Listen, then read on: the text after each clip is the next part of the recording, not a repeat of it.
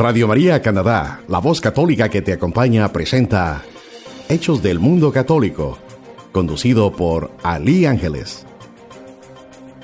Porque informar también es evangelizar. En los próximos minutos conocerás los acontecimientos más importantes del Vaticano, la Iglesia en países de América Latina y la Arquidiócesis de Toronto en el noticiero Hechos del Mundo Católico. Mi nombre es Ali Susan. Es una bendición que Dios nos permita hoy reunirnos, saludarnos y conocernos a través de un medio de comunicación tan hermoso como es la radio. Pero también nos escuchan en internet en la página web www.radiomaria.ca o quienes ya descargaron la aplicación en sus teléfonos celulares con el nombre Radio María Canadá. Radio María Canadá está afiliada a la familia mundial de Radio María, dedicada a la espiritualidad mariana y al servicio a la Iglesia. Hoy Radio María Canadá abre este canal de comunicación con la comunidad de habla hispana en este hermoso país y estamos transmitiendo desde sus instalaciones ubicadas en 1247 Lawrence Avenue West, en la ciudad de Toronto, Canadá. El principal objetivo de Radio María es llevar el mensaje del Evangelio de alegría y esperanza a personas de todas las edades. Está compuesta por un grupo de voluntarios en la preproducción de programas, técnicos, personal de apoyo y administrativo, conductores y presentadores de los distintos programas de oración, catequesis, música e interés humano. Si quiere saber sobre los horarios de la programación en español, puede visitar nuestra página en www.radiomaria.ca.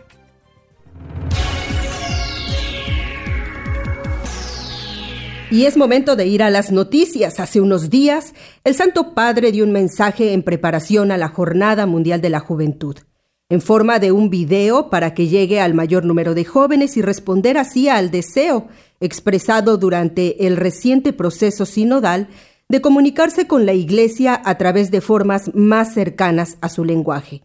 Y es que ahora el lenguaje de los jóvenes es a través de las herramientas tecnológicas.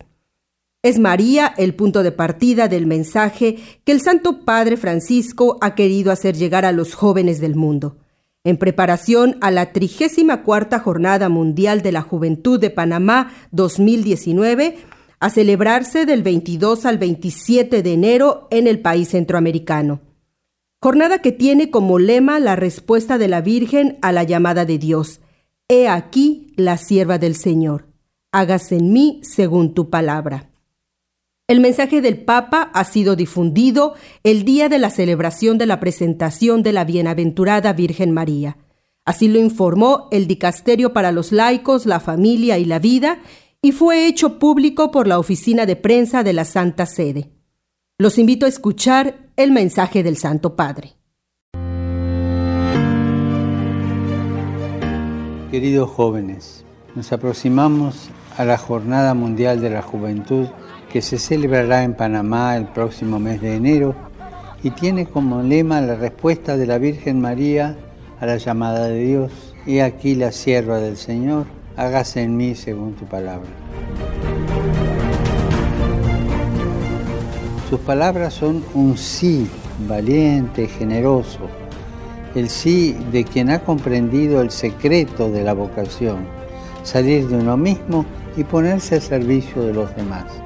Nuestra vida solo encuentra significado, solo encuentra significado en el servicio a Dios y a los demás. Hay muchos jóvenes, creyentes y no creyentes, que al final de una etapa de estudios muestran su deseo de ayudar a otros, de hacer algo por los que sufren, porque la pasan mal. Esa es la fuerza de los jóvenes, la fuerza de todos ustedes, la que puede cambiar el mundo. Esta es la revolución que puede desbaratar los grandes poderes de este mundo la revolución del servicio.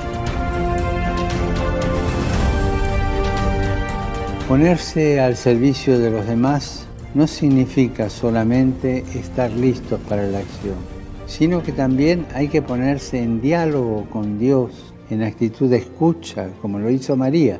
Ella escuchó lo que el ángel le decía y después respondió. De ese trato con Dios en el silencio del corazón se descubre la propia identidad y la vocación a la que el Señor llama.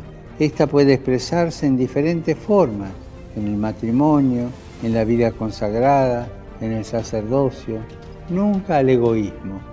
No existe la vocación al egoísmo.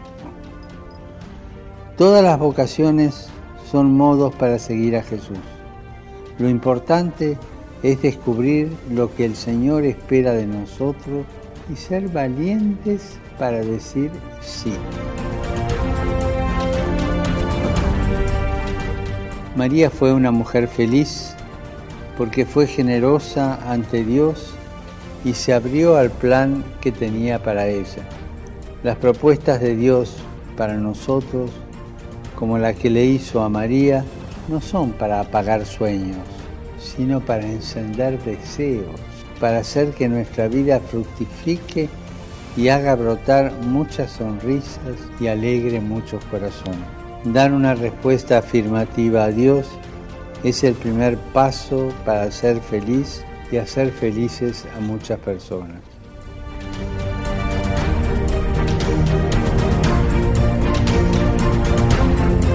Queridos jóvenes, anímense a entrar cada uno en su interior, entrar y decirle a Dios, ¿qué quieres de mí?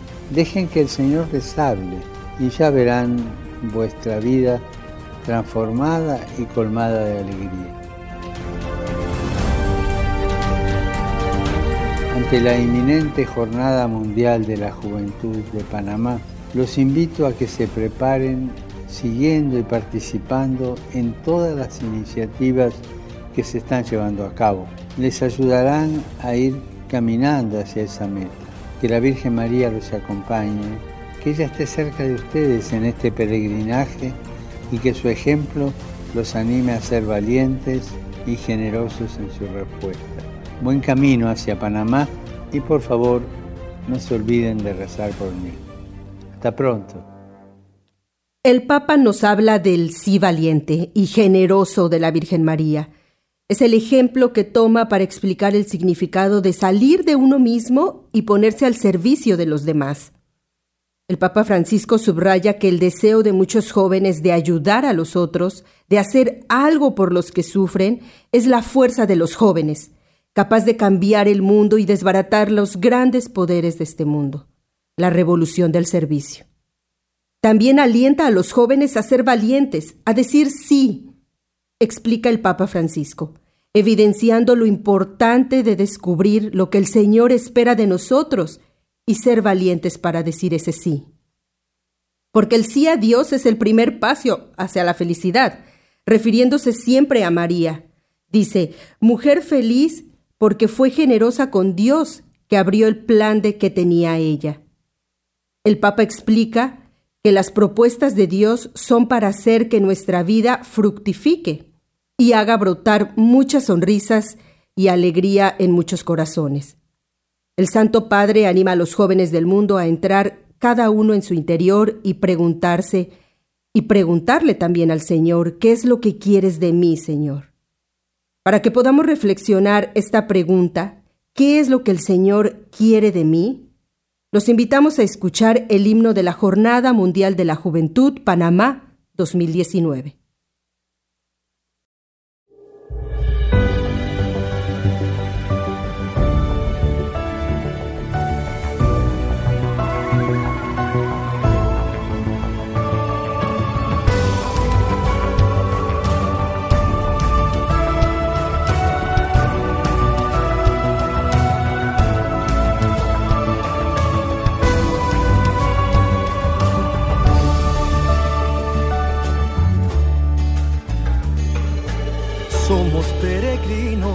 Que venimos hoy aquí, desde continentes y ciudades. Queremos ser misioneros del Señor, llevar su palabra y su mensaje. Ser como María la que un día dijo sí ante la llamada de tu proyecto el cielo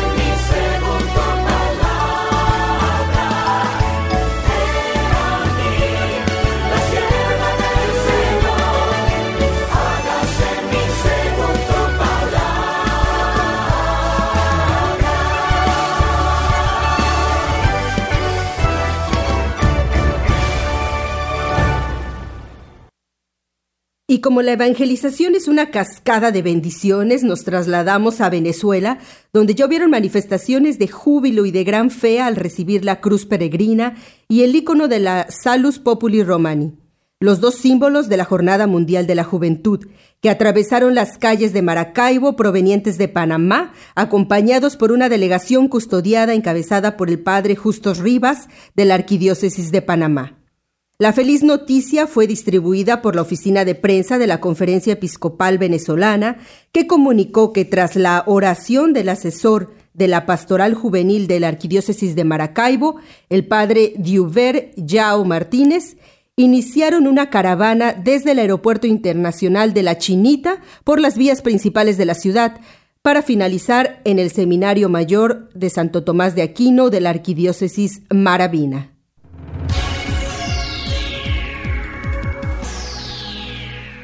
En más noticias del Vaticano, el Papa anima a los coros de las iglesias a que el pueblo participe en los cánticos.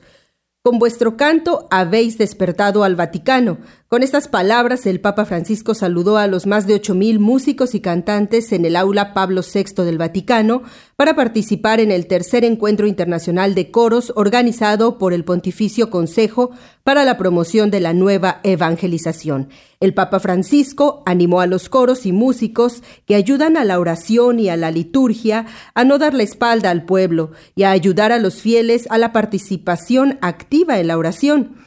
Dice el Papa, a veces me da pena cuando en algunas ceremonias se canta muy bien, pero la gente no puede cantar esas canciones.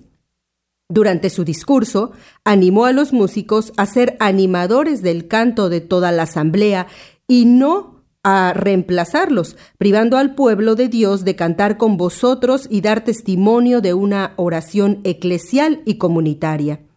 Por ello, les pido no caer en la tentación de un protagonismo que eclipsa vuestro compromiso y humilla la participación activa del pueblo en la oración.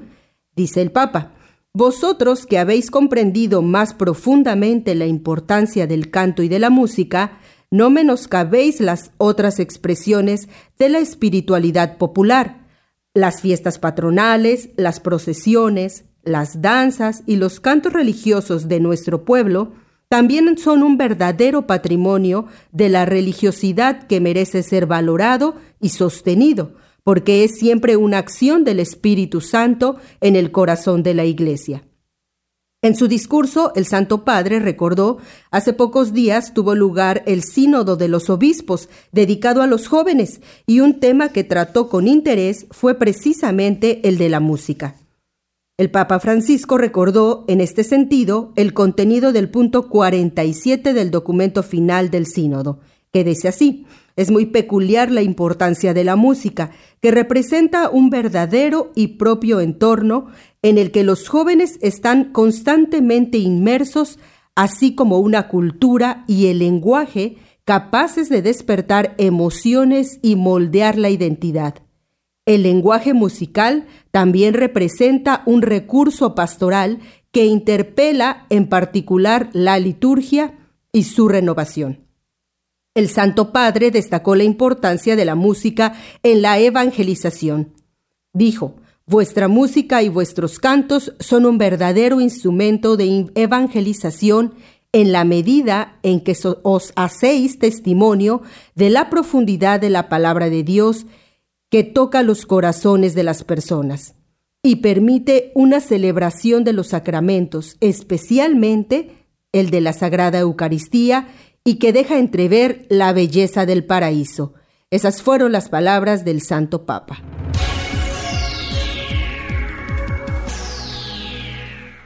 Es momento de hacer un viaje hasta América Latina. En Argentina, la película Fátima, El último misterio, ha sido un éxito.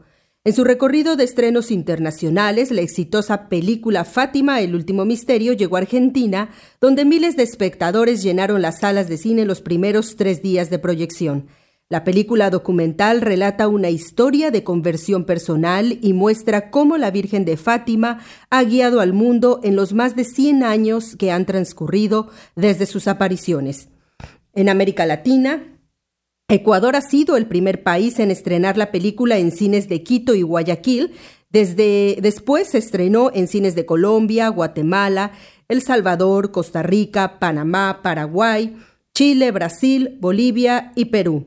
Al mismo tiempo se están gestionando los derechos en otros países como México y Estados Unidos.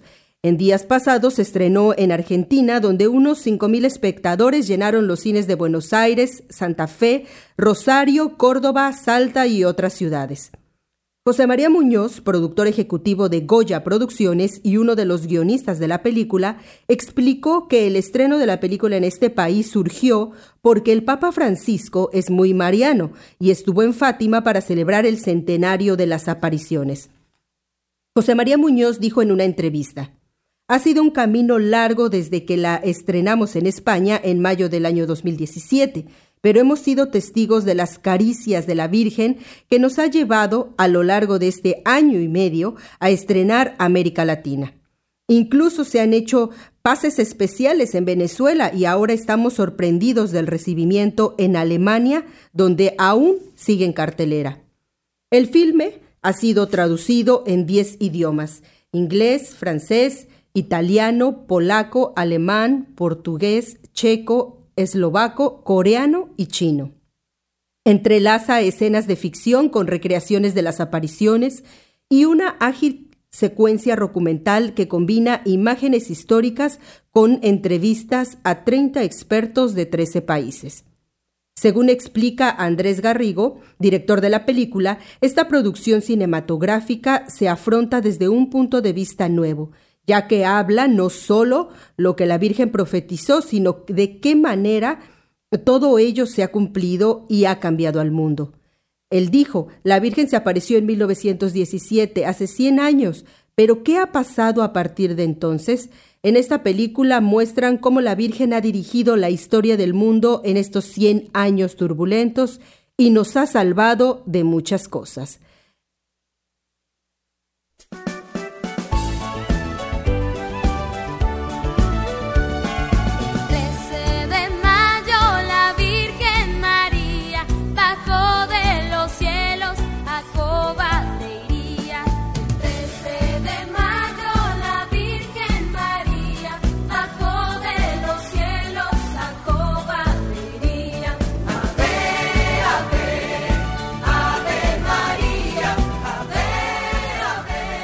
Usted está escuchando Radio María Canadá, la voz católica que te acompaña. Continuamos con el programa Hechos del Mundo Católico, presentado por Ali Ángeles.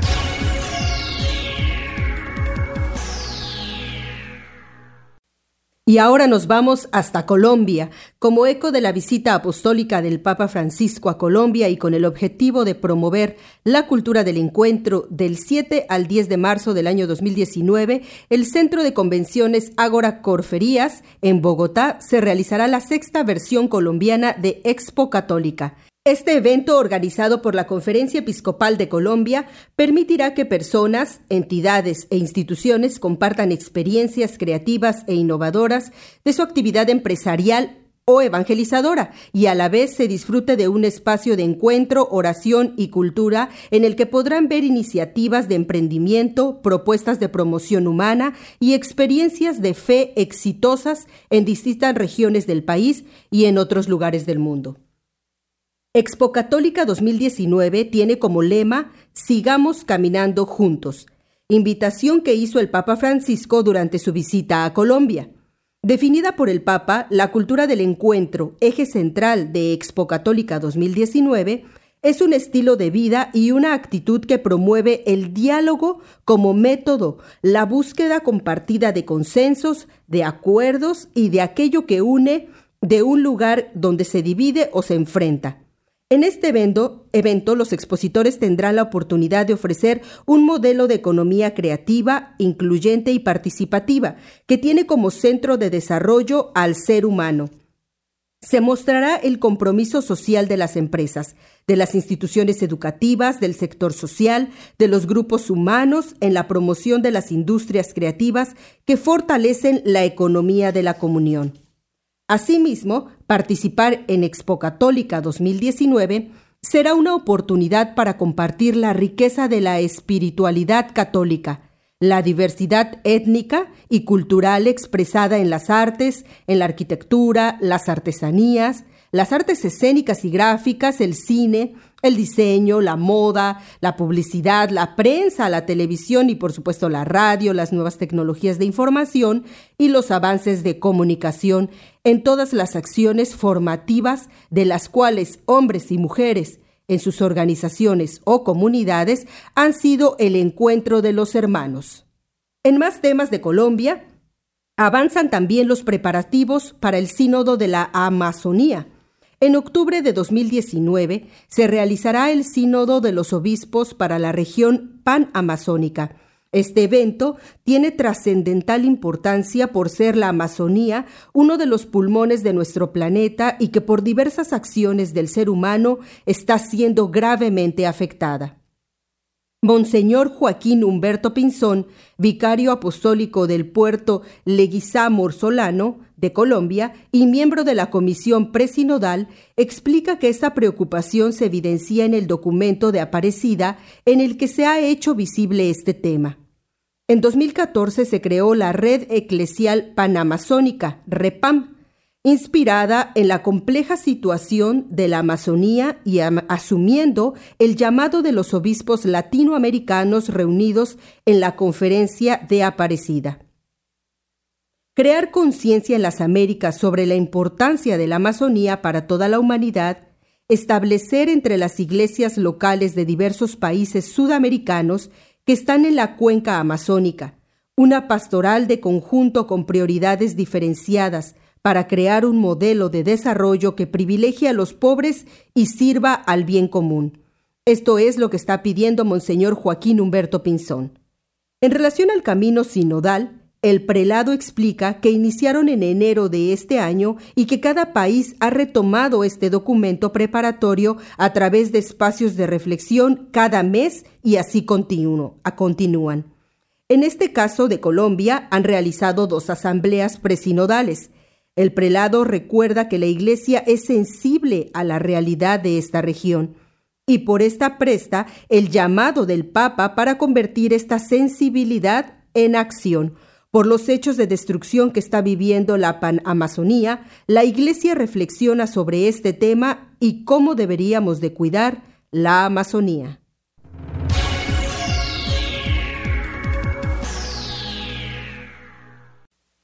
Y en nuestro viaje por Noticias de América Latina hemos llegado a Guatemala.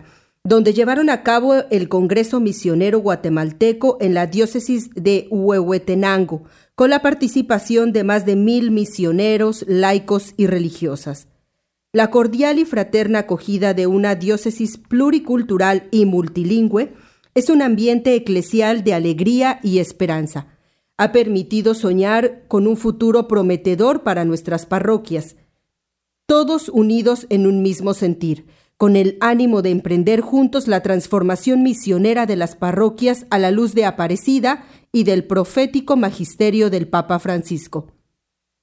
Los laicos y religiosas emitieron un comunicado donde manifestaron que llegaron a este importante acontecimiento eclesial misionero después de un serio y provechoso camino de reflexión y de análisis de la vida parroquial iniciado en el año de la misericordia, cuando descubrieron su misión de ser parroquias misericordiosas como el Padre. Dijeron que no pueden hacer pastoral sin considerar los contextos en los que viven. Los trabajos de su Congreso iniciaron con el análisis global de las realidades más dramáticas de miles de guatemaltecos que sufren la extrema pobreza y la exclusión social, hermanos y hermanas que viven la gran mayoría de los territorios en los que están enclavados en sus parroquias. También comentaron que la esperanza que brota del Evangelio y del momento actual que vive la Iglesia de la mano del Papa Francisco han realizado un juzgar prospectivo para abrir horizontes de futuro que nos resulten atrayentes y esperanzadores para comprometernos de lleno a la transformación misionera y samaritana de nuestras parroquias y hacer de ellas instrumento del crecimiento del reino. Por último, los participantes en el encuentro misionero dijeron que salieron con la firme convicción de implementar, en comunión con todas las fuerzas vivas de sus parroquias, procesos pastorales fieles al Evangelio, insertos en la realidad pluricultural de su país y abiertos a lo que el Espíritu de Jesús dice de sus iglesias y, por supuesto, con la protección de la Virgen de la Concepción.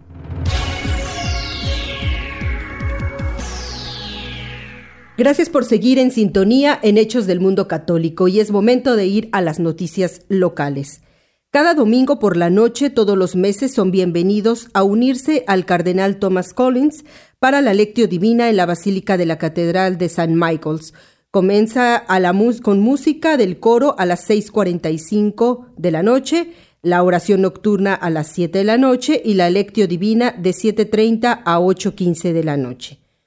La lectio divina, ¿qué significa? Es una lectura divina o sagrada. Es el nombre que se le da a una tradición espiritual entre los cristianos durante los últimos dos mil años, en los cuales escuchamos atentamente y rezamos la palabra de Dios. Aunque hay un elemento de estudio en lectio divina, no es lo mismo que el estudio de la Biblia, donde uno busca interpretar el texto sagrado a través del análisis y con la ayuda de los estudiosos de las escrituras. En Lectio Divina no buscamos dominar o captar el texto sagrado, sino a través de él, en oración y en silencio, llegar a la presencia de Dios.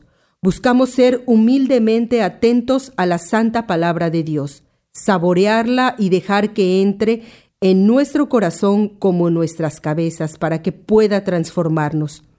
Una aproximación a la lectio divina es simplemente moverse sistemáticamente a través de un libro de la Biblia, pero nunca implica preocuparse por cubrir una cierta cantidad de texto.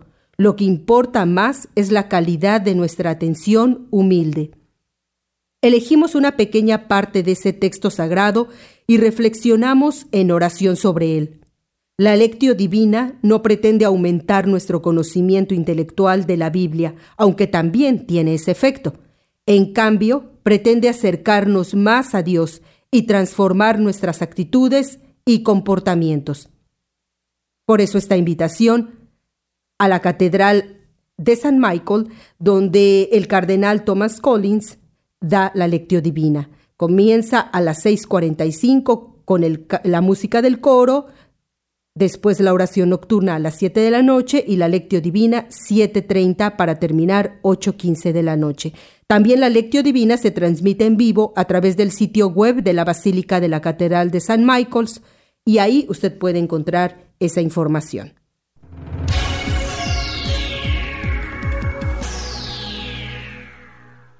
Una noticia que por supuesto nos parece relevante y emotiva fue la ceremonia de instalación del padre Gustavo Campo en la parroquia St. James Paris, quien venera como patrono a Santiago Apóstol.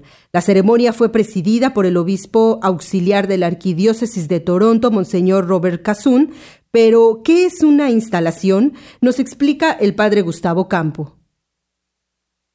Bueno, mira, la instalación es un... Eh, es un momento en el cual un sacerdote que ha sido declarado párroco eh, tiene oficialmente la bendición del obispo. Entonces el obispo lo delega con todos los eh, títulos, podemos decir, eh, en el ámbito jurisdiccional o territorial de la parroquia. especialmente se hace sobre lo que el párroco tiene que hacer en esa jurisdicción y eso se llama em, los poderes sacramentales. Desde los sacramentos de iniciación, como puede ser el bautismo, los sacramentos de sanación, como la confesión, los sacramentos de eh, mm, crecimiento, como la confirmación, y lo que es siempre central y jerárquico, que es el sacramento de la Eucaristía. Esos son los elementos más importantes que siempre consideramos y finalmente se hace una especie de acuerdo donde el obispo tiene que firmar y también lo hace el sacerdote. A la celebración acudieron un gran número de fieles de distintas parroquias y ministerios de la Iglesia en Santiago Apóstol, como la Legión de María, Padres y Madres Orantes, la Cofradía de Santa Rosa de Lima, Encuentros Matrimoniales, Renovación Carismática Católica, el Grupo de los Jóvenes, Cursillos de Cristiandad, entre otros ministerios. Y también asistieron de otras comunidades como la Parroquia de San Miguel de Oakville, la Parroquia de Santa Caterina de Siena en Mississauga, en de Brampton también acudieron de la parroquia de Santa María y en Toronto de diversas parroquias. Monseñor Casun habló del significado de los gestos de la ceremonia que expresan bien la labor del párroco, a quien la Iglesia le confía custodiar la Iglesia, presidir los sacramentos, gobernar la parroquia, educar en la fe a los nuevos hijos nacidos por el bautismo, reconciliar a los pecadores y guardar con veneración la Sagrada Eucaristía. Vamos a escuchar una reflexión que hizo el padre Gustavo después de esta instalación.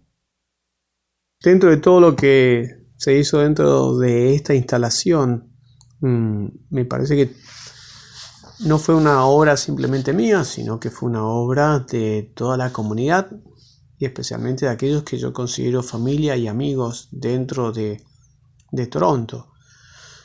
Yo he conocido comunidades eh, en las cuales tuve que hacer mis actividades pastorales. Mm, en total han sido cuatro. Y siempre con la gente que he ido conociendo eh, tuvieron mucho el deseo de que algún día fuera párroco. No es algo que yo deseo, en lo que sí deseo es ser sacerdote.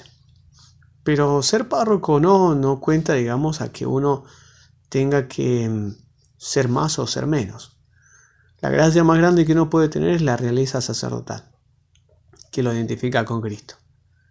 Pero siempre uno puede tener una dinámica pastoral que le permite ayudar a un modo que uno lo ve muchas veces. Entonces, en estas comunidades, que fueron comunidades de muchas personas que a través de los años se, fue afincando en una, en una amistad muy grande, esperaban y deseaban eso. Entonces, cuando llegó este momento, en el cual mm, recibí el nombramiento, se pusieron muy contentos, me felicitaron, pero esperaban con ansia ese momento de la instalación donde pueden ver la oficialidad de la iglesia que te está diciendo sos párroco.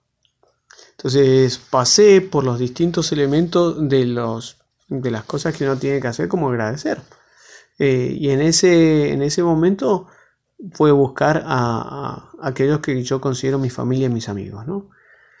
Hubieron personas en concreto que yo mm, las saludé por el mismo hecho que han sido muy cercanos en todos los momentos, no solamente los momentos lindos, sino especialmente los momentos más difíciles, y que te ayudan a llevar la cruz. Y luego, posteriormente, otras personas de otras comunidades. San Agustín, Santo Tomás de Aquino, eh, Santa María. Y la misma gente que ahora ya se va haciendo parte de mi familia y de mi comunidad aquí en, en Santiago Apóstol. Pero mm, eh, verlos a ellos nuevamente conmigo era un gran momento. Eh, ahora, ciertamente les pedí lo que todo sacerdote sabio y prudente tiene que hacer, que es pedir oraciones y pedir ayuda. El que se considere que puede hacerlo solo está equivocado. Si el mismo Dios, hecho hombre, buscó ayuda para poder hacer la iglesia, no es porque lo necesitaba, sino porque quería que participaran. Pero en el caso de los seres humanos sí necesitamos ayuda porque no somos todopoderosos. Y por lo tanto, tomando el ejemplo, siempre pedir mucho eh, de esa ayuda y de manera especial de la oración. Hay que creer en el poder de la intercesión y la intercesión siempre nos va a ayudar. Y por eso ahora tratar de trabajar dentro de esta comunidad fue con las palabras que terminé, pidiéndole a la comunidad misma que se haga parte de esta misión y de esta oficialización para que siga dando fruto. Mm, es una comunidad mm, muy eh, alegre y, vivaz y creo que va a dar muchísimo fruto. Especialmente en la parte litúrgica, pero no solo en eso, sino que quiero que todos los ámbitos que más o menos he contemplado puedan eh, encontrarse la comunicación, las actividades económicas para mejorar, mm, la parte litúrgica, la parte pastoral, la parte ministerial y la parte devocional, que son todas áreas que necesitan, mm, sin duda alguna, mm, el apoyo y la participación de los laicos. Eso es más o menos lo que dije, agradecí y motivé como para que se pueda ver en un futuro. Sin duda, es una gran felicidad contar con el Padre Gustavo Campo como guía espiritual en la comunidad de Santiago Apóstol y por supuesto como director espiritual de este proyecto de Radio María Canadá en español. Dios bendiga al Padre Gustavo.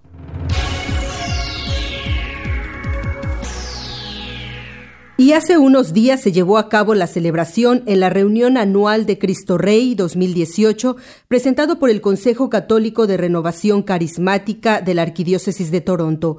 Vamos directo con el reporte de nuestra hermana Maricruz Guzmán. Maricruz es el rostro más visible de los últimos años en la renovación carismática católica aquí en Toronto. Maricruz, como la llamamos con cariño, es sinónimo de entrega, de amor y de incansable servicio al Señor en la iglesia. Adelante, Maricruz. Se acaba de vivir un gran acontecimiento en nuestra diócesis de Toronto, la celebración de Cristo Rey como anualmente celebramos en esta diócesis. Y este año tuvo el lema, así como mi Padre les ama, así yo también les amo, permanezcan en mi amor. Cerca de 900 personas de las diferentes etnias nos reunimos bajo un solo techo para poder proclamar que Cristo es Rey junto y cobijados bajo el manto de María Santísima. Habíamos 900 almas, casi 60 jóvenes y 75 niños, que cada uno dentro de un programa específico estábamos recibiendo esa oportunidad de proclamar a Cristo, a Jesús como Rey. Teníamos dentro de nuestro Ministerio de Música también un ministerio muy ungido desde Brasil que está en la parte de la comunidad Shalom. Y también ellos pues nos llevaron en un momento muy grande de poder alabar, bendecir y glorificar al Señor.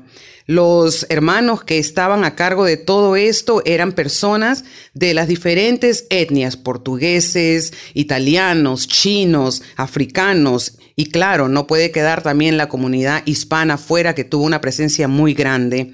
Y queremos también darle gracias a Dios por el padre Ben, que es el, el liaison, la persona que se comunica directamente con el cardenal. Y él nos compartió un tema que se llamaba madurez y misión.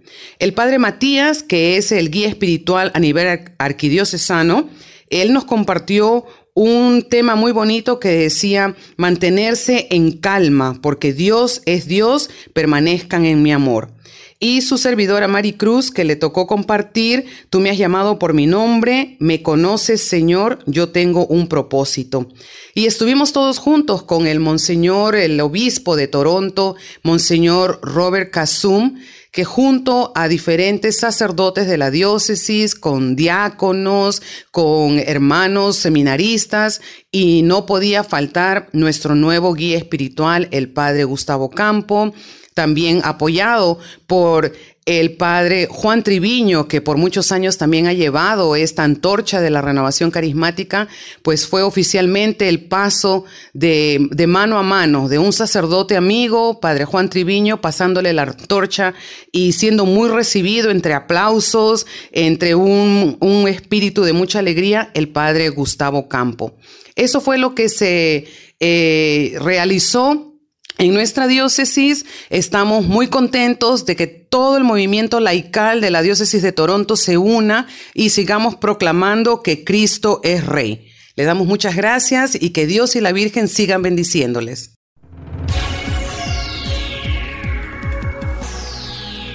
El movimiento hispano de cursillos de cristiandad en Toronto te invita al retiro de Adviento el próximo primero de diciembre. Se realizará en la iglesia de St. James. La dirección es 728 Annette Street, aquí en Toronto. Habrá adoración al Santísimo, Santa Eucaristía y el rezo del Santo Rosario. El retiro de Adviento 2018 tendrá varios temas como acogida de Dios que llega, dejar encontrarse por Él, vaciar lo que te sobre, invocar con todo tu ser, escucharle con atención, nada debes temer, toma tu vida en las manos y ofrécele diciéndose hágase tu voluntad. Es una meditación guiada por el padre Gustavo Campo. Les piden solo traer su Biblia y realizar eh, este aporte de donación voluntaria.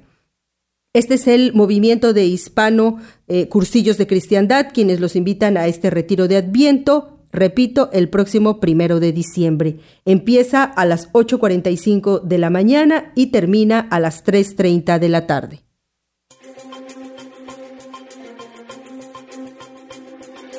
Y con esto llegamos al final de su noticiero Hechos del Mundo Católico.